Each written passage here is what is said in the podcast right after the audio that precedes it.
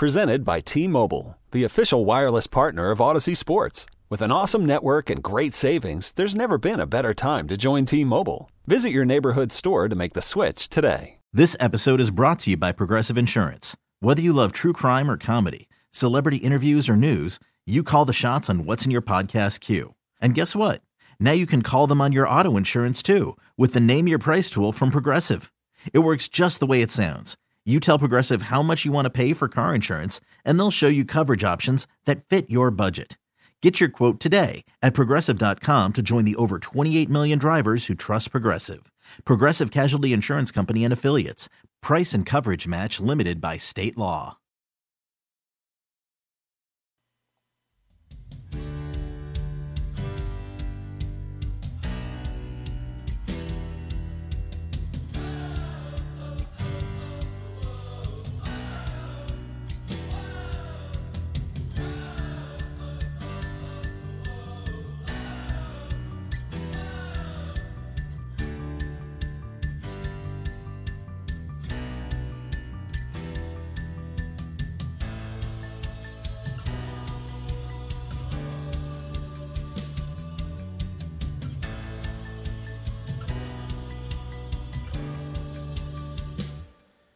Welcome in to a new edition of Stoppage Time, and this is actually a really brand new edition of Stoppage Time. If you had the opportunity to see Mike and I this afternoon on Twitch, I hope you enjoyed it. Uh, unfortunately, the tape is burned. Uh, it's my fault. The producer, um, you know, forgot to hit record, and the way we're set up, we're not backing up our recordings on Twitch. If you're there on Twitch, you see it on Twitch. Otherwise, you get me remaking an edition of Stoppage Time solo after the fact to uh, satisfy everybody else. Um, this is what happens when you're trying to produce and talk at the same time and you miss that button click that is necessary. But um, I'll try to encapsulate a little bit of what Mike and I talked about today and add a, a few more things as, as, I've been able to think about it. I, I do want to get into three different things. Um, it is the international break, so there's not a game to talk about coming up for Atlanta United. But I do want to look a little bit at Montreal and look at what this team could shape up like and literally shape up like in the final six matches of the season.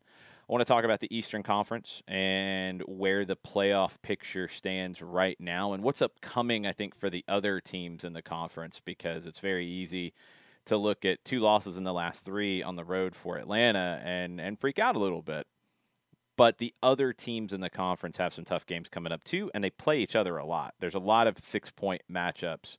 Uh, where both teams won't come out of it with three points. So you could have some big swings in the table because teams play one another. There's very few cross conference games left in MLS. And that's going to have an impact on how I think volatile the the conference standings are. And I want to get into the U.S. men's national team a little bit to wrap up because there's three big games in the upcoming week plus to talk about, and, and we'll jump into that as well. If you guys have questions about anything that, that comes up today, uh, don't hesitate. Reach out to me on Twitter. Tag me in the comments. Uh, if you're watching on Facebook, you can reach out to me on Twitter at Longshore and we'll get into it uh, next week because next week will be a little bit of a recap of the U.S. men's national team, also a look ahead to Atlanta and Toronto, and updated news in the Atlanta United world. The biggest piece of Atlanta United news, uh, Mike Conti tweeted it yesterday when Darren Eales was on Dukes and Bell here on 92.9 The Game and said that the hamstring issue is not quite as bad as they thought it might be. It's day to day. Um, it's another day to day ailment for Josef Martinez, but it is day to day. And I didn't notice the injury when it occurred, if it was really evident or not. I didn't think that there was an injury at halftime. Uh, Mike and I did kind of think maybe that he would be pulled out just managing you know workload, uh, but it was said after the match by Gonzalo Pineda, and that was confirmed again by Darren Eales on Dukes and Bell that there is a hamstring issue. It is a very low grade hamstring issue, and hopefully he will be back for the first game back against Toronto. He is not part of the Venezuelan national team this week. He was not called in, I think, first due to the knee soreness that he's dealing with, and the hamstring definitely would have made him unable to go. Ronald Hernandez is part of the Venezuelan national team. We know Miles Robinson and George Bello are part of the U.S. men's national team. So let's go into Atlanta and Montreal just a little bit. Um, you know, big picture from the way that I kind of saw this match. Very even. I think the stats back that up. Uh, Atlanta lost control of the game in a couple minutes span and never was able to regain it. I, I, thought Montreal looked better once they had the lead and were able to sit back deeper and defend from a deeper position. The first half, Atlanta probably should have got a goal before halftime. They had some great opportunities. The run from Barco and the, the, the brilliant dribbling and, and the chip off the bar would have been the goal of the season. Maybe maybe it's definitely up there. One of the best goals that we've seen from an Atlanta United player in a match. It was that incredible of a run. I thought Barco was really good in this match. Again, wasn't able to get the goal there. Sosa had a great opportunity that was saved by James Pantemis. And going to halftime, Josef Martinez doesn't come out of the locker room to start the second half. Luis Araujo, Jake Mulroney start immediately combined to get Mulroney his first goal of the season. All is feeling good. Then it was wobbly, and it was wobbly for a short period of time, but a long enough period of time to lose the lead and end up losing the match. The first goal, um, Atlanta could have stepped out and closed on Mihailovic and Torres a little bit sooner. They had more space than uh, I think anybody would have liked. The through ball into Quioto, uh, Quioto got a step on Anton Walkes, but not a huge amount. I thought Anton really recovered very, very well and forced Quioto into a, a difficult spot. Quioto takes a shot from really no angle and roofs it. It's an incredible goal. I don't think there's really much Anton Walkes did here because, yeah, Quioto got a step on him, got in behind, but Walkes pushed him into an angle where, you know, that goal is not getting scored the overwhelming majority of the time really not much to complain about. I, think there were some uh, comments made in Anton's direction on social media that I would say were unfair in the, his performance on the night. He felt the need to apologize publicly. I didn't feel like he needed to do that.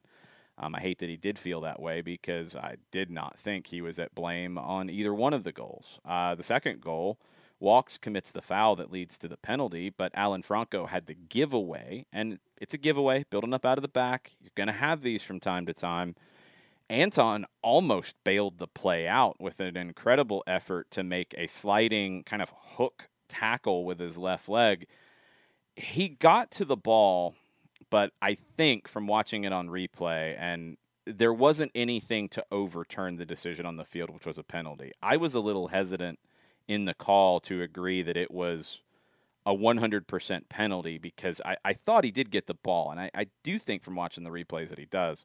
But I think he goes through and there's contact on Quioto's right leg as Anton is trying to hook his left leg back across. It's not a lot, it's enough. There's nothing to overturn the call on the field. That's what we want from VAR. We don't want re refereeing. If there's a clear and obvious error, overturn it. There was not. The call on the field was a penalty. It's a penalty. Um, that's not on Anton, though, because he's trying to cover the ground.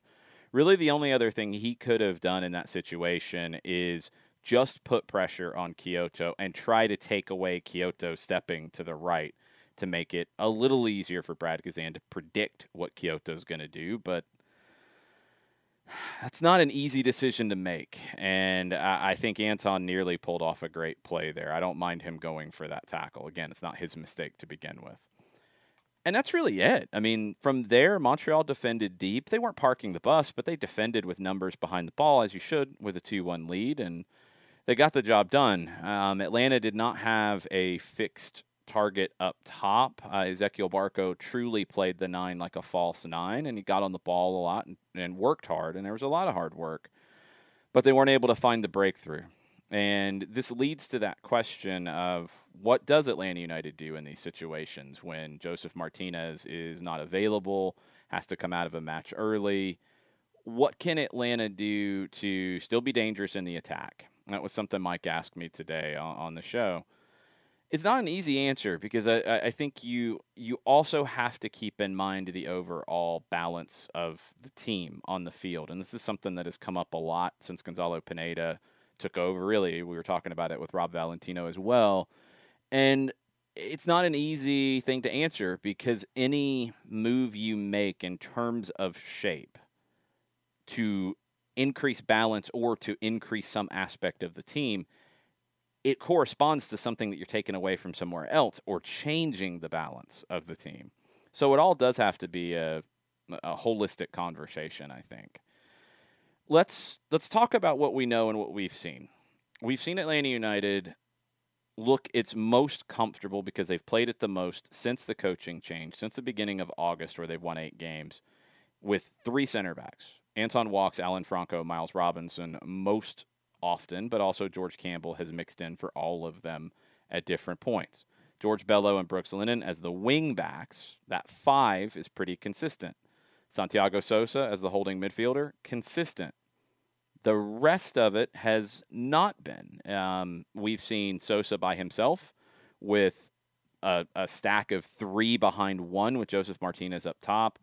Barco, Moreno, Araujo behind him. We've seen a, a situation where, uh, in that case, Moreno against Miami played as more of a holding midfielder. I think at least that was the idea. And Gonzalo Pineda talked about it after the match. Maybe he was putting Moreno in an unfair situation, something that he's just not as comfortable doing.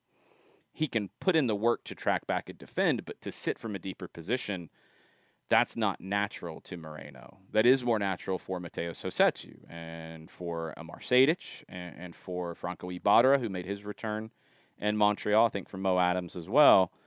So the variant that we have seen to the three center backs, two wing backs, setup has been two holding midfielders, with Sosa and Rossetto has been the most common. Sejdic has been unavailable.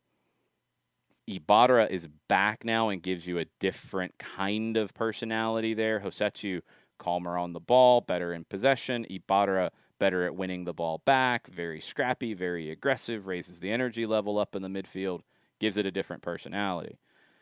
But again, when you start working through the numbers, again, every move there is a, a, a counter move. So three center backs, two wing backs, that's five. Two holding midfielders, that's seven. That doesn't leave four spots, that leaves three spots with Moreno, Barco, Araujo, and Josef available. That means one of them is sitting. It's not necessarily a bad thing. Having a fresh, dangerous attacker off the bench especially when you start looking at six games in a little over three weeks. Not a bad spot to be in. Not a bad spot at all to be in. Can be very dangerous to opposition defenses, especially. But that is a possibility. Now, if Josef is not available, then what? That leaves you with three, and this is what we saw against Orlando with Barco, Araujo, and Moreno as a front three that – was functioned very differently. You know, we saw this against Philadelphia as well. Did you know? Is somebody going to sit, going to drop um, as a false nine? Is somebody going to play a nine? Is it just very fluid with a, a line of three up top, kind of rotating between who's in the middle, who's on the left, who's on the right? It can be tough. Again, balance becomes an issue with something that is that free and that kind of you know limitless does this team function better with a static or at least a fixed point in the attack? Maybe is the better way to put it. I think it does. I think the arguments for that's not necessary is frankly Josef plays the nine a lot like a false nine these days, and really since 2019, where he's dropping into the midfield.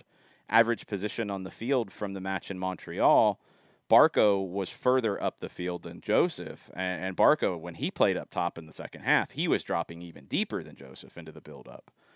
Um, really playing as a false nine. Josef drops off into the midfield and is trying to time his runs to get into the 18 to arrive when a pass or a cross is coming. And that's been a little inconsistent this year. So to not have a fixed point in the attack is something Atlanta's been playing with kind of even with Josef Martinez.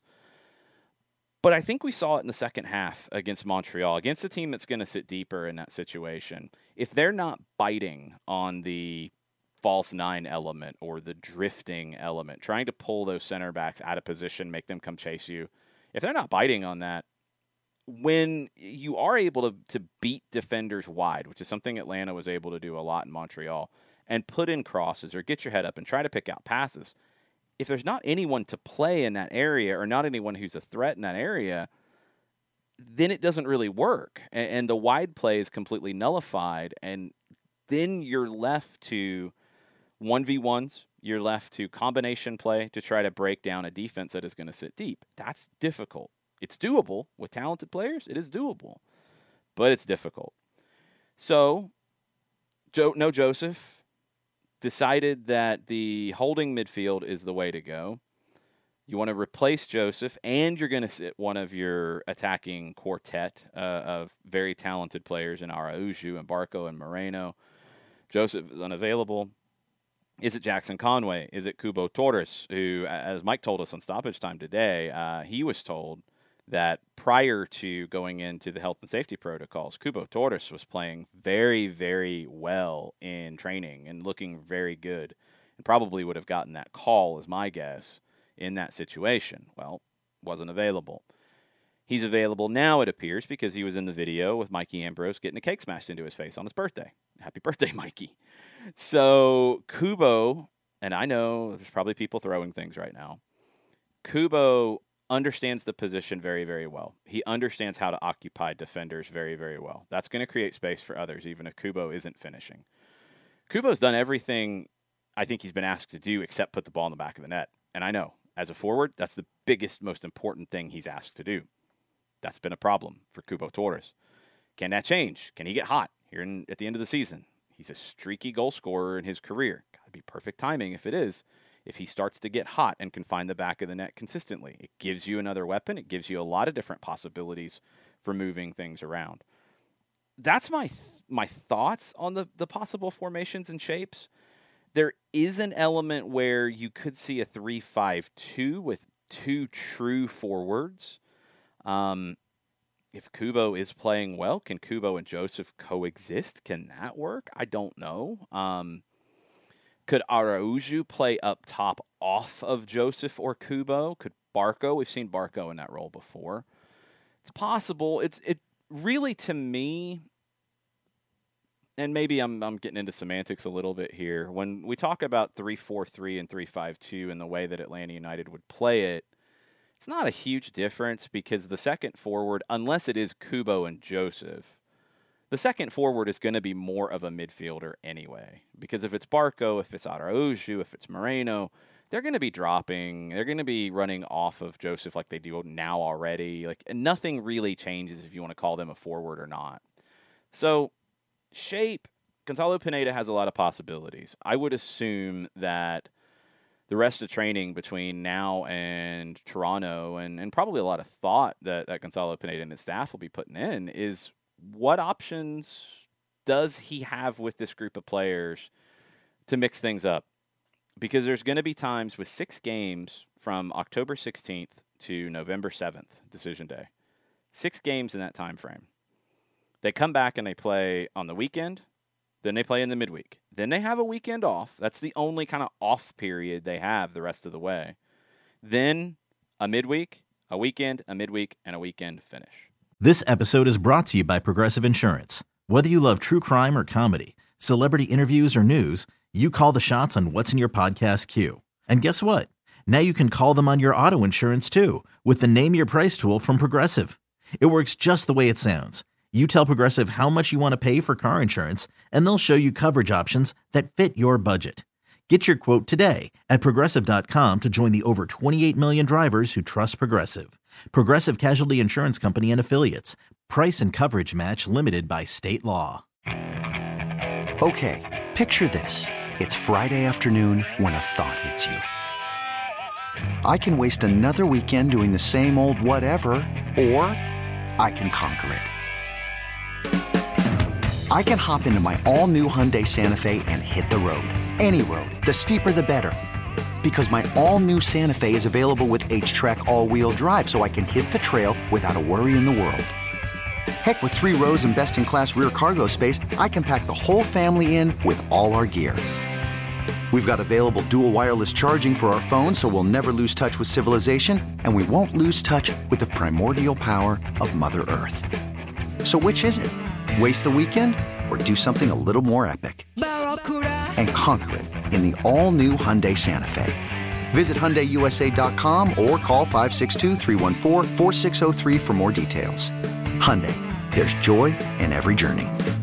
Hiring for your small business? If you're not looking for professionals on LinkedIn, you're looking in the wrong place. That's like looking for your car keys in a fish tank.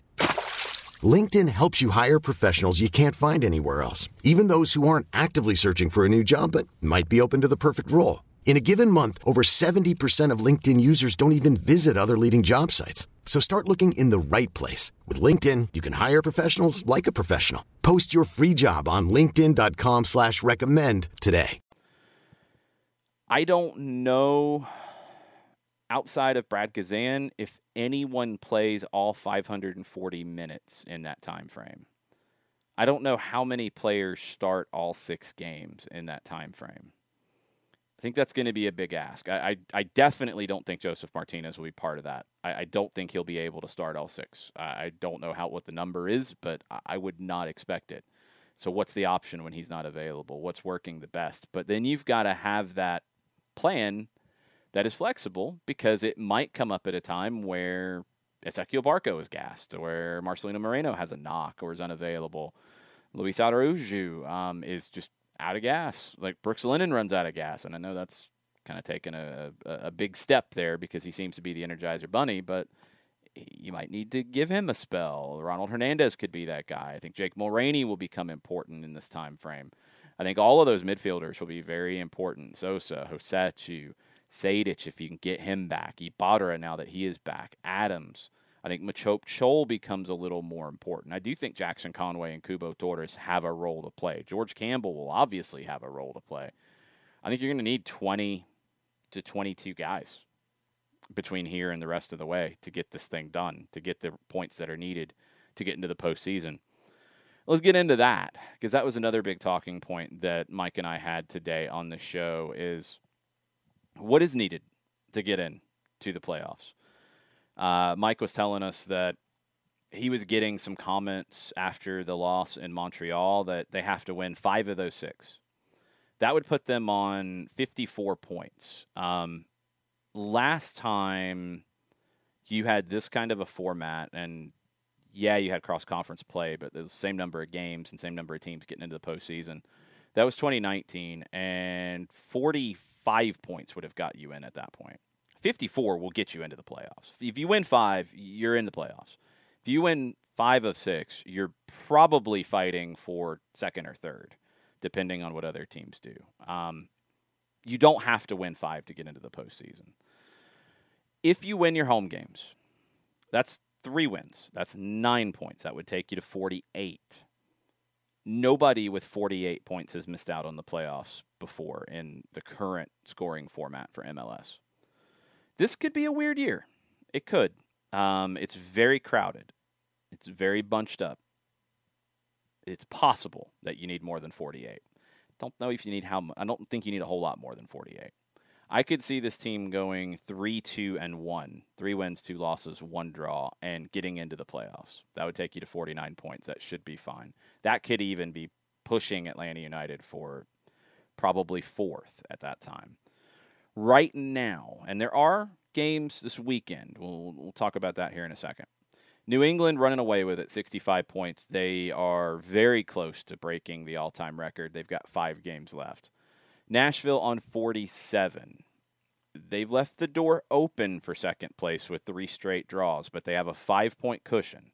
Philadelphia has picked up 10 points out of the last 12. They're undefeated. They're on 42. Orlando resurgence now. They've they've sorry, that's a bad joke.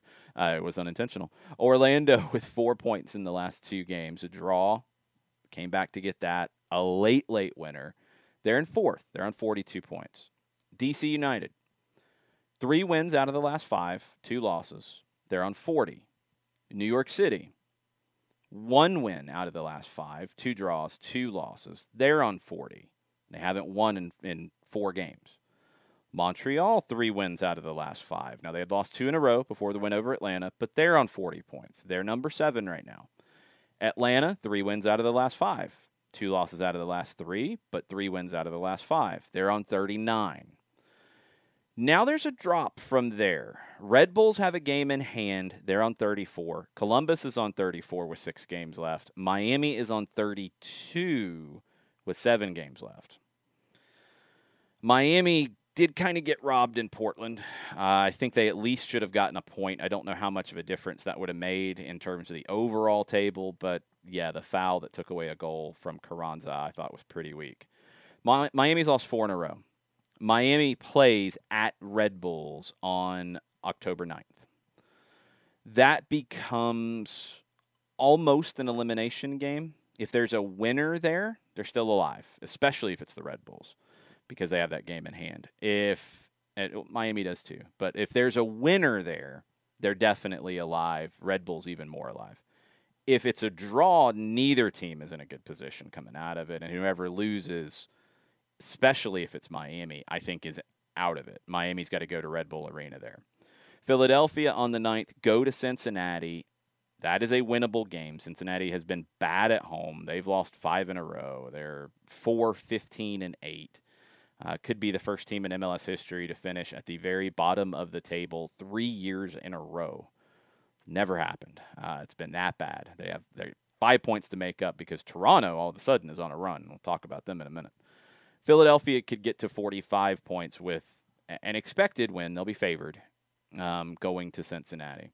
That's it for the Eastern Conference over the the international break. That's the only two games. Uh, there's two games out west. Seattle hosts Vancouver on the 9th, and Minnesota hosts Colorado on the 10th. All right, when we come back into play, Montreal hosts Philadelphia. Columbus hosts Miami. So Miami's got like basically a series of finals that they've got to go through now. Because if they beat the Red Bulls and they get to 35, then they're one point ahead of Columbus, and they're playing basically in an elimination game. Columbus has a few of those too. And Columbus is a team that I think can make up a lot of ground here because of what they have at home. Uh, Cincinnati hosts Orlando. Can they go on the road and get that? DC hosts Nashville on the 16th. That's a huge game when you look at where teams could end up finishing in the East. And we know Atlanta is in Toronto on the 16th, which will not be easy. Red Bulls on the 17th host New York City again, feels like they play every week now, and the Red Bulls have had New York City's number, who is very wobbly at the moment. So this table is going to take a bunch of twists and turns. A couple things to keep in mind so you don't completely lose your, your head. A lot of the teams that are ahead of Atlanta play each other in this remaining schedule. You just don't have many games against teams who are either eliminated, pretty much eliminated, or from the Western Conference. So you've got Montreal playing Philadelphia, for example. You'll have DC and I think NYC. You're going to have teams play one another and take points away from one another. It's just the nature of it. So it's not going to be easy to have a night where everybody that's ahead of Atlanta wins and stays ahead by the same margin if Atlanta wins because they're going to be playing one another. So don't lose your head in that. Six games, three at home. They get NYC at home which again NYC is wobbling. They get Toronto at home. They get Miami at home. Those are all winnable games at home. On the road, at Toronto, winnable game, even with Toronto, three wins and a draw in their last four. Even with that, Atlanta can go to Toronto and get a win. They need to. They haven't won at BMO Field. Um, they don't, nothing. Nothing's over. But yeah, it takes away margin of error. If you get three points, increases that margin of error. It increases the likelihood of Atlanta getting a home playoff game as well. Uh, also on the road, you go to Cincinnati on decision day. That absolutely, like we talked about, Cincinnati's port home. That's a winnable game. And then you go to Red Bulls the Wednesday before decision day. Have to hope that Red Bulls are eliminated by that point. That would make that a whole lot easier to manage. Uh, Red Bull Arena has also been a difficult place for Atlanta to play. Atlanta doesn't have to go and win every game on the road. I think they have to win their home games. If they drop one, they have to win in Cincinnati. And I think they're going to need another point somewhere around there. I think if you get to 49, you're completely good. Um, I think if you're 47, you're going to get in. I, I, I had picked out the games I'd predicted, and I tried to be conservative in those predictions with a lot of draws to factor in. I went through the remaining schedule a couple weeks ago, and I had 46 as the magic number for number seven. And I had Montreal and Orlando both finishing on 46. Orlando's been better.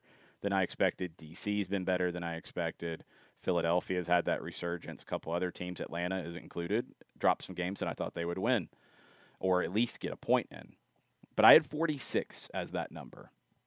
I'll go up to 47. But I think if you're ahead of 47, if you get to 48, if you win three of six, I think you're in the playoffs. Now, you want to be higher than that because you want to host a playoff game because it's single game knockouts, and we know how that can go.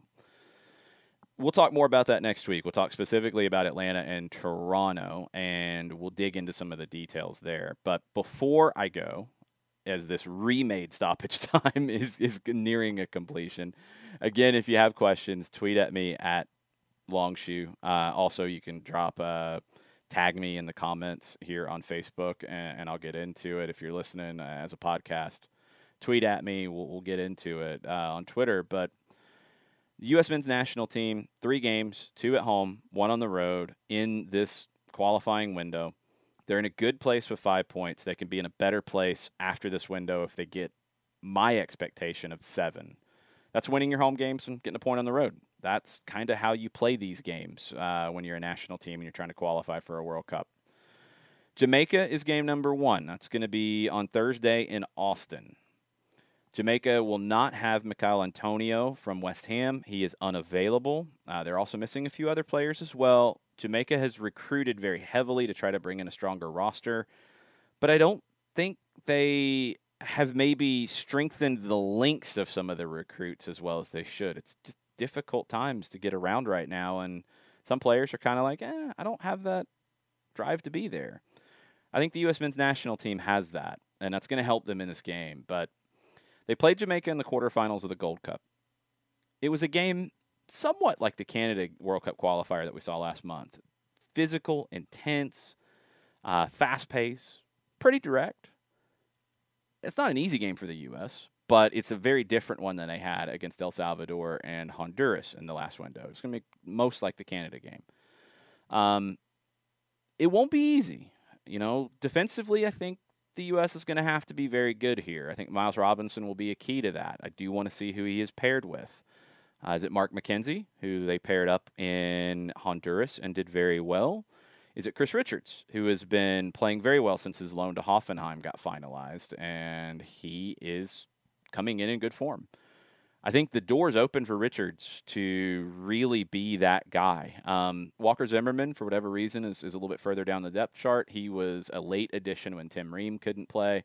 John Brooks is not available due to a back injury. So my guess is it's Richards. It could be McKenzie.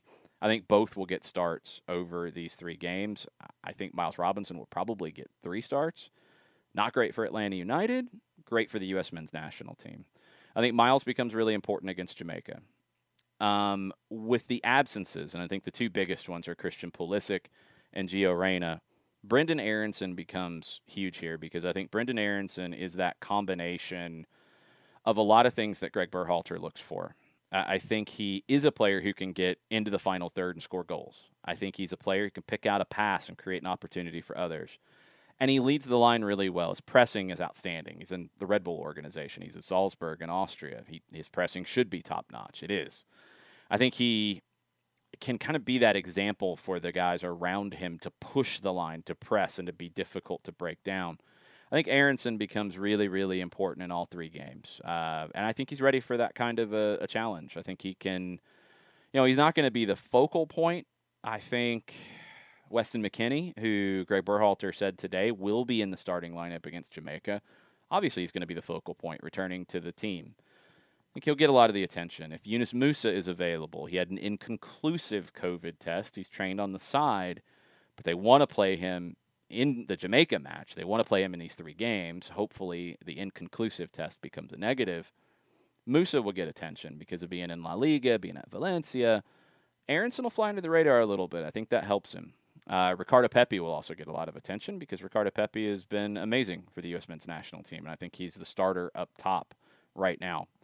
So after the match in Austin against Jamaica, they go to Panama. Panama has been a very pleasant surprise in the first three games. I didn't expect them to get off the bottom of the table. I thought this was a weak Panamanian team. They're more competitive than we thought they would be. Um, are they good enough to beat the U.S. at home? Yes, they are. I think the U.S. can get a point there, though, and they can get a win because this is a beatable team. The U.S. is a more talented team. Uh, it's just the challenge of going on the road. It's the challenge of game two. It's a quick turn Sunday to from Thursday. Those things will make it difficult. They they make it harder for the better team to come out on top. But the U.S. has to play like the better team. If they go down and get three points in Panama, then it takes some pressure off for the U.S. as they host Costa Rica. Costa Rica could be feeling pressure the other way in this one because Costa Rica has a player who has already stepped away from the national team because of comments that the manager made in the last cycle. Uh, basically, threw Manfred Ugalde under the bus, said he wasn't physical enough to deal with the upcoming challenge, so he was left out of the team. Uh, Ugalde said, Don't call me back. I'm not coming. Uh, you blamed it all on me, and I'm not going to put up with that. Uh, the Costa Rican team is older, um, very experienced, but older. They're asking Keylor Navas to be Superman in goal, which he still can do. They're asking Bryan Ruiz to turn back the clock, which he can do on occasion. And if Costa Rica doesn't start strong in this window, that could be a game where a a manager is coaching for his job and Costa Rica is playing for their World Cup lives in that game. That ratchets everything up. They could in that situation, like make the game very tight, sit back and defend, try to play on the counter. That's typically how Costa Rica is their most dangerous. And the U.S. is going to be missing Gio Reyna in that game to to break open a team. That's where Aaronson becomes really important. Pepi and maybe Tim Weah over the top with pace and with, with some speed and good runs off the ball will be very important, but they're going to need somebody to pick them out. And I think Brenden Aaronson becomes that player. So it all starts tomorrow. Uh, broadcast at 7 7:30 tomorrow. Uh, kickoff will be 7:45 in this one tomorrow night. USA and Jamaica. Then Sunday down in Panama. And next Wednesday, back at home in Columbus against Costa Rica. Next window, Mexico comes to Cincinnati, and that will be a huge game. It'd be great if the U.S. is in a comfortable position after this window, and I think they will be. They should be got to get the job done now. I think the expectations maybe are more realistic. You know, instead of nine points every window, now it's okay, seven points. That's high enough, big number, but it is a more realistic one here with two home games, one road game. Again, if you have any questions, we'll talk about them as we go. If you want to fire them into next week's show, uh, drop them into the comments. I will follow back up and, and check on them. You can tag me in there if you want. Also, you can tweet at me at Longshore, and I'll get into things there. And if I need to write some things down to bring to the table for next week, we'll do that. Next week will be 2 o'clock. Uh, it'll be a match day for the U.S. men's national team ahead of the Costa Rica game. And we'll have plenty to talk about with two U.S. games, but we'll also have plenty to talk about as we look ahead to Atlanta's trip to Toronto. Y'all have a good rest of the weekend. Hopefully, enjoy all the international soccer that is on display for you. And we'll be back next week on Stoppage Time to talk a little footy with you. Have a good rest of the week.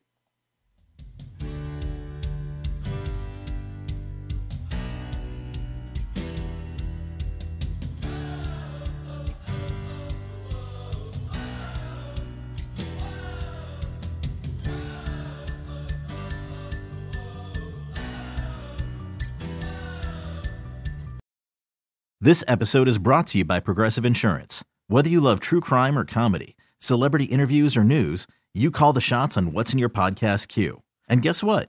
Now you can call them on your auto insurance too with the Name Your Price tool from Progressive. It works just the way it sounds. You tell Progressive how much you want to pay for car insurance, and they'll show you coverage options that fit your budget.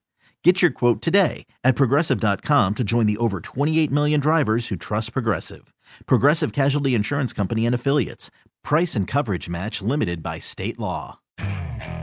Okay, picture this. It's Friday afternoon when a thought hits you. I can spend another weekend doing the same old whatever, or I can hop into my all new Hyundai Santa Fe and hit the road. With available HTRAC, all wheel drive, and three row seating, my whole family can head deep into the wild. Conquer the weekend in the all new Hyundai Santa Fe. Visit HyundaiUSA.com or call 562 for more details.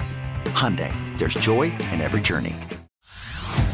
Hey everyone, Boomer Esiason here. The NFL draft is behind us, and your favorite team is now gearing up for week number one. The free Audacy app puts you right in the middle of the pro football conversation with the biggest sports radio stations from across the country. The local voices who know your team the best, giving you their unfiltered takes on the current state of your squad. It's always football season right here on the free Audacy app.